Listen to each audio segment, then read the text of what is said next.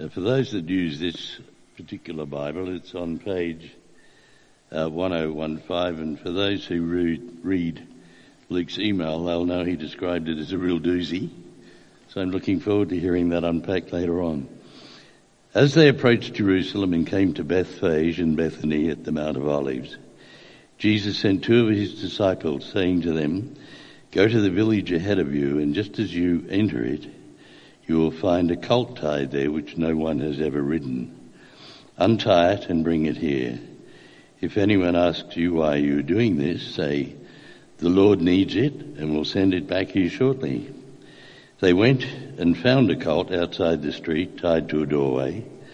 As they untied it, some people standing there asked, what are you doing? Untying that colt, they answered, as Jesus had told them to, and the people let them go. When they brought the colt to Jesus and threw their cloaks over it, he sat on it. Many people spread their cloaks on the road, while others spread branches they had cut in the fields. Those who went ahead and those who followed shouted, Hosanna. Blessed is he who comes in the name of the Lord. Blessed is the coming kingdom of our father David. Hosanna in the highest heaven. Jesus entered Jerusalem and went into the temple courts. He looked around at everything, but since it was already late, he went out to Bethany with the twelve. The next day, as they were leaving Bethany, Jesus was hungry. Seeing in the distance a fig tree in leaf, he went to find out if it had any fruit. When he reached it, he found nothing but leaves, because it was not the season for figs. Then he said to the tree, May no one ever eat fruit from you again and his disciples heard him say it. On reaching Jerusalem, Jesus entered the temple courts and began driving out those who were buying and selling there. He overturned the tables of the money changers and the benches of those selling doves and would not allow anyone to carry merchandise through the temple courts. And as he taught them, he said, It is not written, My house will be called a house of prayer for all nations, but you have made it a den of robbers. The chief priests and the teachers of the law heard this and began looking for a way to kill him, for they feared him because the whole crowd was amazed at his teaching. When evening came, Jesus and his disciples went out to the city. In the morning, as they went along, they saw the fig tree withered from the roots. Peter remembered and said to Jesus, Rabbi, look, the fig tree you cursed has withered. Have faith in God. Jesus answered, Truly, I tell you, if anyone says to this mountain to go throw yourself into the sea and does not doubt in their heart but believes what they say will happen, it will be done for them. Therefore I tell you, whatever you ask for in prayer, believe that you have received it and it will be yours. When you stand praying, if you hold anything against anyone, forgive them, so that your Father in heaven may forgive you your sins. Amen.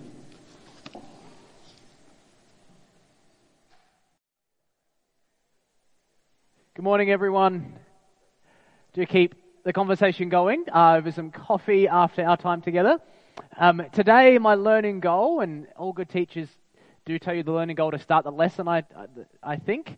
Um, if you're a teacher and you don't do it, I'm not saying you're not a good teacher. I'm just saying you should have a learning goal, as teachers tell me, uh, is this be encouraged. Today, I do want you to be really encouraged because of who Jesus is and what he's done. So that, that's the goal, and I hope you walk away feeling that. And we're going to travel along a long, winding road to get there. Um, but do be encouraged because I reckon that, that true faith, true religion, true um, Christianity is actually living by faith in Jesus, knowing that through Him we're forgiven, He hears our prayers, and He's the King. That's where we're going to go, but be encouraged as we do it. We begin our section, Mark 11, uh, in the first 11 verses, and Jesus is on his way, uh, to, uh, sorry, he's at Bethany on the way to Jerusalem. And he's going to make his way into Jerusalem by riding on a donkey that no one's ever ridden on before, showing how the way of Jesus is both a continuation of what God's doing, but also something new. And this simple act of riding a donkey is shocking and provocative. First up, no one rides an animal into Jerusalem at this point in time. There's a well known prophecy from Zechariah 9, verse 9. Listen to what it says. And people attached hope to it. It says, Rejoice, O greatly, daughter of Zion. Shout aloud, daughter of Jerusalem. Behold, your king is coming to you, righteous and having salvation, humble, mounted on a donkey, on a colt, the foal of a donkey, Zechariah 9 9 to ride an animal into Jerusalem, when this was the buzz around people's minds for, for a long time, it was to say, I'm the Messiah King sent from God to rescue and liberate his people. And so you just don't do that, right? Even Alexander the Great, when he came to Jerusalem, they said, You must hop off your horse and walk it in. You cannot do that because of what it means. This is Jesus' sword in the stone moment. Back in the 60s, if you remember the animated film from Disney, young Arthur, right at the end, forgets to bring the sword for Kay. Kay's entering a jousting contest, right? Where's the sword? Oh, no, I left it in the inn. He runs back to the inn, but because of the big event, it's locked and he can't get in. So he looks around desperately in the churchyard, sees a sword sitting in a stone, thinks, I'll just run over and I'll just grab it. And he pulls it out and runs back. It turns out this is the legendary sword with the inscription Whoso pulleth out this sword from this stone is rightwise king born of all England. No one can use that sword unless they are the king. No one can ride a donkey into Jerusalem unless they are God's king. But unlike Arthur, who hasn't got a clue, a bit naive of what he's just done, oh, I'm the king now. Um, Jesus is very well aware of what he's doing. And the people know this too.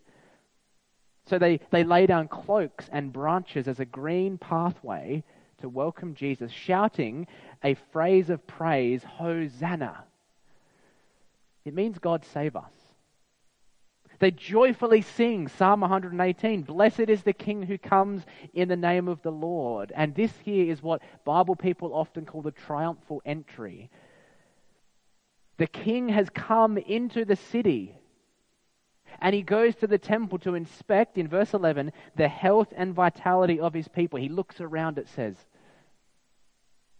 Mark, at this point, would not have us forget, as he's writing his narrative of Jesus' life, would not have us forget why Jesus came here. Three times in his gospel account, he's told the disciples, Jesus has, he will die and rise again. Hosanna, the king will save the people declare. Yes, but no one has grasped quite yet the chilling way that this will happen. The way of Jesus here has an undertone of pain and suffering.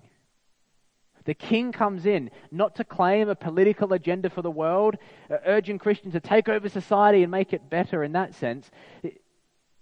True religion is nothing less than sweet, beautiful praise of Jesus the King who has come to save and rule over a new community through his death and resurrection.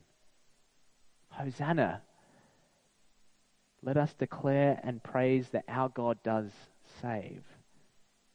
But let us pause and ask as we think through this and Jesus' entry do I have an agenda that I attach to Jesus? May I see in him nothing less than the suffering servant as king to save us and welcome us into his eternal kingdom. Jesus, the one who came to give life and vitality to his people by setting up a new way of relating to God. Is that what I see, or am I using Jesus as another way for my own agenda? He comes to bring life, which is Mark's point for the rest of chapter 11, actually. And there's such a weird, strange few verses. So we have to remember the king has come and has inspected the temple. That sets up what's about to happen. And it's so weird and it's very odd and Mark does this story sandwich thing, which he's done a few times. Tells a story, doesn't finish it, tells another story, finishes the first story, and wraps them all up together. So, what I want to do is to unpack this, keeping the King, Jesus King, coming in in our heads, is three puzzle pieces here in the three stories so we can see the picture on the box, so to speak, that Mark wants us to see. And we'll go through them all, and, and hopefully at the end you'll go, ah, I see what's happening. So the first puzzle piece that we have to be mindful of is, is this cursing the fig tree thing. So next day, Jesus is hungry. And he heads to a fig tree that has lots and lots of leaves and it looks healthy. And he gets closer, but there's nothing on it. And Mark makes the point very clearly it, it, green leaves, but no fruit because it wasn't the season. And while Jesus sounds like a child with hangry pains, getting very grumpy that the tree doesn't have the fruit he's looking for, he even declares, You will have no fruit ever. You know. The question is, why does Jesus expect a fig tree to make figs all year round if it's not the season?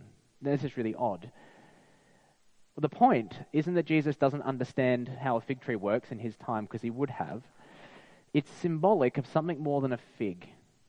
And it doesn't make sense. The disciples hear it, they don't get it. It doesn't make sense to us yet. We don't have any more information. But it will. What we're to begin to see is that something huge is taking place in Jerusalem, in Jesus, as he comes in as the king who has the authority to look and judge not just a fruitless tree but a fruitless people and a fruitless temple, which is the next puzzle piece. Jesus closes down the temple.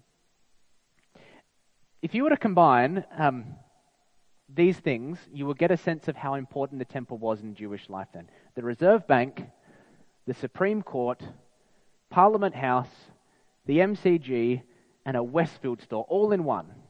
Put, it, put them there. That's a, that's a slither of what the temple was to life for a Jewish person in Jesus' day, how significant it was. And he goes into this hugely important part of society, and Jesus starts to remove people buying and selling things. Notice he says removing people that are buying and selling. He's putting a stop to people being able to access animals used in a sacrifice or to be cleansed from a relationship that's been defiled or anything like that both the buyer and the seller, he says, let's not do that anymore. See, as people arrived at the temple, what would happen is they would need to buy an animal, an acceptable offering to God. And what that meant was you would have to use a certain type of coin, like we would, if you go overseas, you need to take your Australian dollars and exchange it for US dollars. So they would go to the temple and exchange their coins for the silver that's acceptable to use in the temple and exchange it. Then they would go and find the dove or the lamb that they needed for whatever was wrong with their relationship with God or someone else. And it was a, a approved animal. So this was actually a good thing because it was the perfect animal in the perfect place with the perfect money so that they can have the relationship restored. The system was designed to help people bring something acceptable to God, and it wasn't necessarily a bad thing. But Jesus then flips the coin tables and the bird cages over. He then says to those carrying merchandise, Stop coming through this way, showing this is no longer the way you need to go. Don't bring anything, don't bring more stuff into this place. He's closing down this whole system because he says, Is it not written, My house will be called a house of prayer for all nations? But you've made it a den of robbers. His issue is the temple is not operating how God intended it to be. And he refers to two parts of the Old Testament Isaiah 56, a great anticipation of nations gathering to pray and offer sacrifices, and God will accept them. This is a huge, huge verse. But when he assessed it in verse 11, he looked around. It turned out all that was happening was Jeremiah chapter 7. And this is what Jeremiah uh, chapter 7, verse 11 says The house which is called by my name has become a den of robbers. Behold, I myself have seen it, declares the Lord. You see, when Jesus quotes these verses, particularly Jeremiah 7, the emphasis isn't on selling animals or silver, it's about a false security that fake religion was breeding. How it turned into a place that looked good on the outside, like the healthy fig tree, but in reality, it was simply a hiding place, a mask for evil and corruption. The temple was no longer hope for the nations. It became a marketplace for forgiveness, no matter how you acted. Right? I could it doesn't matter what I do, I buy the bird, I pay the money, and off I go, and it is okay. The buying birds was the symptomatic of a deeper problem. And Jesus' eyes pierce that. A place that should offer hope and forgiveness and prayer, but instead all he sees is corruption. What should be a joyful meeting place of, of hope and life and fruitfulness between God and humanity was not fruitful and it was now being cursed. You see, Jesus isn't trying to reform the temple, he's, he's rejecting the whole system. The glory of the temple is fading. The new meeting place of heaven and earth is no longer bricks and mortar and wood. It's going to be in Jesus when he came from heaven as one of us. The temple will never again be rebuilt. It is never again necessary in God's agenda for the world because Jesus is the location where heaven and earth meet. God's presence is found on earth as we worship Him. He is the center of it all. Which is the second puzzle piece that the temple is as barren as a fig tree that has no fruit. The physical temple is not the future God has for His people. It's always supposed to be a temporary stopgap until Jesus arrived and He's here. But if the temples are the Reserve Bank and the MCG and the Westfield and the. If we just said, let's get rid of all that, there's some pretty big questions that might come to mind. For these guys, well, what would life be like without the temple? Which is the final puzzle piece. So the next day, Peter sees a dead fig tree and says, Jesus, it's dead, like you said, it's withered up. And if you've ever found Jesus' words strange, it's okay because he's actually drawing together all these threads of the last few days the coming in as the king, cursing the fig tree, clearing the temple. And his reply, while it sounds strange initially, is to establish for us and them that to abandon faith in a temple doesn't mean you're abandoning faith in God. That's why he says the very first words have faith in God. Truly, I tell you, if anyone says to this mountain, Go throw yourself into the sea, and does not doubt in his heart, but believes what they say will happen, it will be done for them. Therefore, I tell you, whatever you ask for in prayer, believe you've received it and it will be yours. Now, two things I think happen when you read these verses if you're anything like me. Firstly, you feel really discouraged. I've never picked up a mountain. I've believed and I've prayed and things haven't changed. So I skip over it quickly in my Bible reading, put it in the too hard basket, push away the saying and say, oh, it's just, I feel defeated and deflated because at first glance, Jesus is telling me I don't have enough faith. So I move on. Secondly, you could grab this by the horns and resort to a self imposed boldness. And you could say, I just need to name and claim some sort of victory over any challenge or any moment, assuring myself that if I pray and believe and have more faith, I can move any mountain. And so then I resort to grit and effort, claiming I just have to believe hard enough. And I still end up feeling defeated anyway because turns out I don't have enough faith. So you hear Jesus here and you slip into despair and discouragement, or you might become prideful and, and rely on your self made effort. But that's nothing what Jesus is trying to get at. What was the learning outcome today? Encouragement. Jesus' words here should be very encouraging for all believers. I imagine as the disciples hear these words, they have a smile across their face relief, great joy, and awe. Because what Jesus is saying is that belief and faith are no longer tied to a temple, hoping you've done the right thing in the right way with the right offering and the right bird and the right money and the right. You're attaching your faith to the true object now. And that's greatly assuring. So we have to read Jesus' words carefully to, to see that.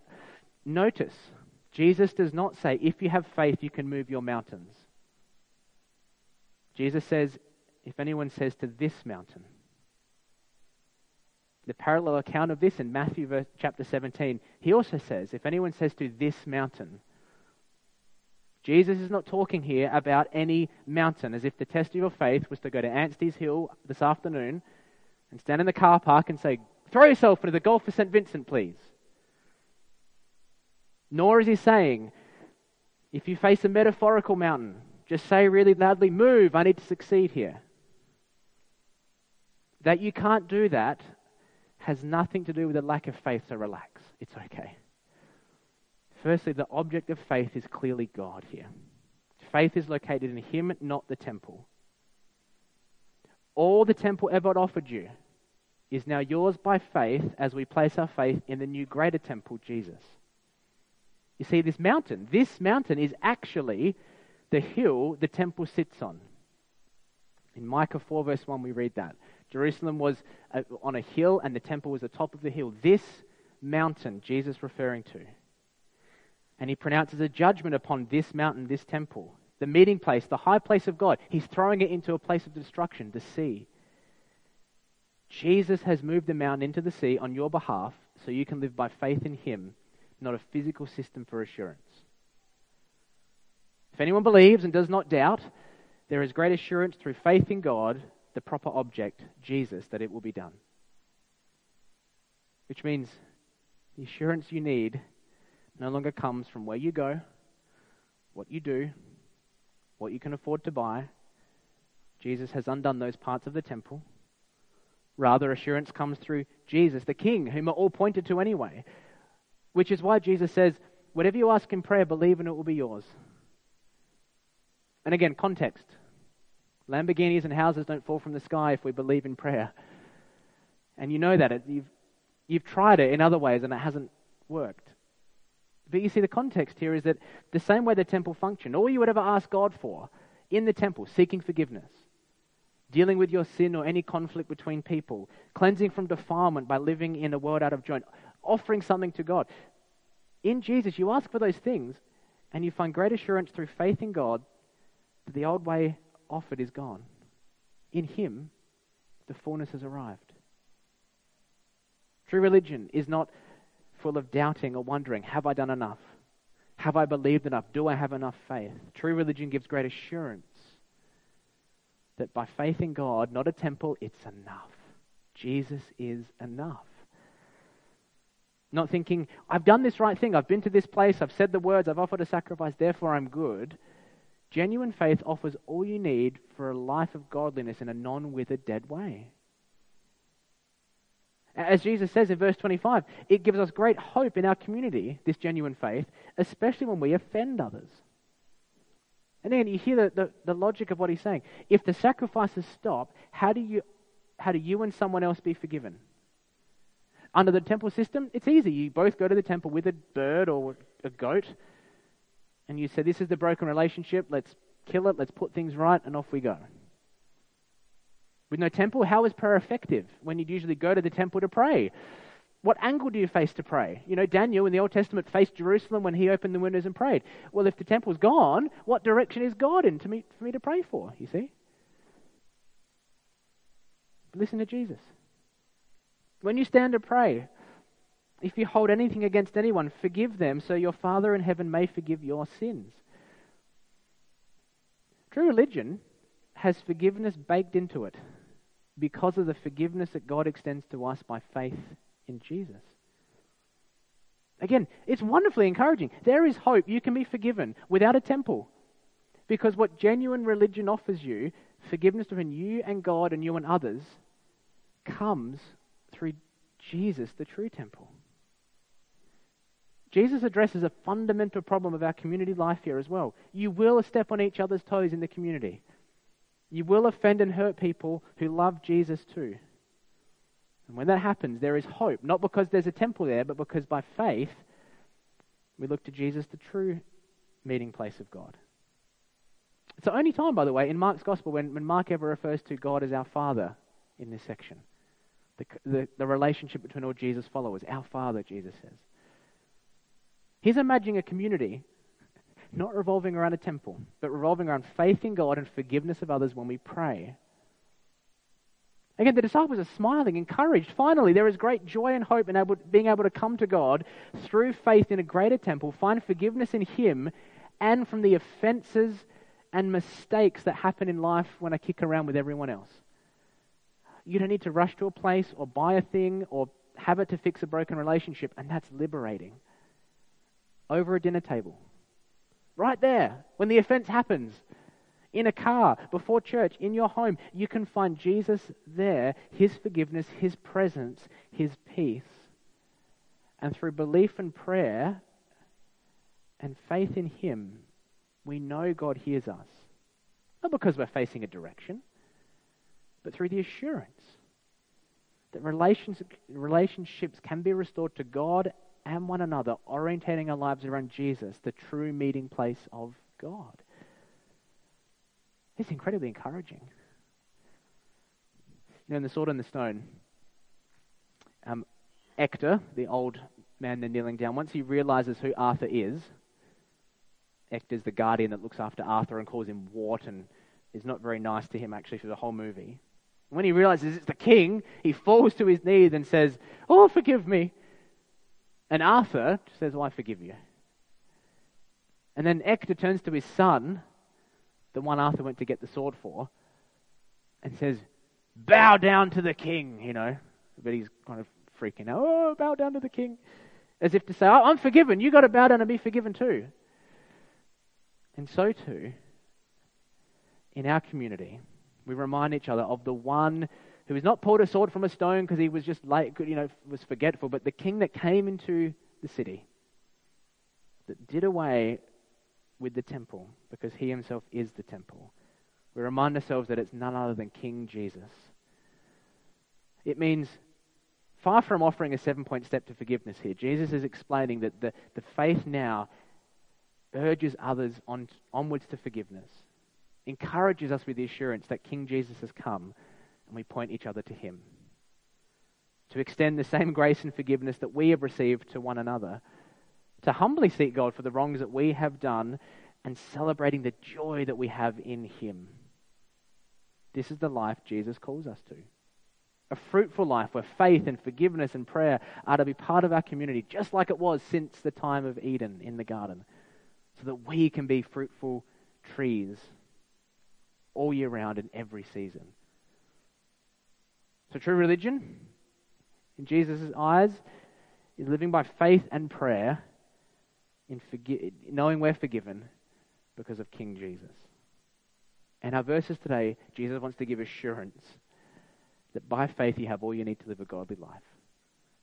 Isn't Jesus so great? there's assurance here. Not, I'm defeated, I've got no faith. No, no. Have faith in God. It's enough. He's done it. Let me pray, and then we're going to keep praying to a wonderful God as Micah leads us in prayer. Jesus, thank you that you are enough that you have done enough, you have said enough, you are the center and object of true faith, and you came to, to, to bring heaven and earth to meet together in you so we can know you now, ourselves and in our community.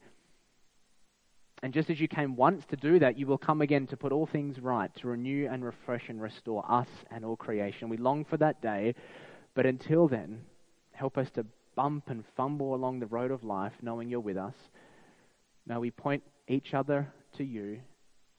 May we find forgiveness at the foot of your cross as we humbly bow down to King Jesus. Amen.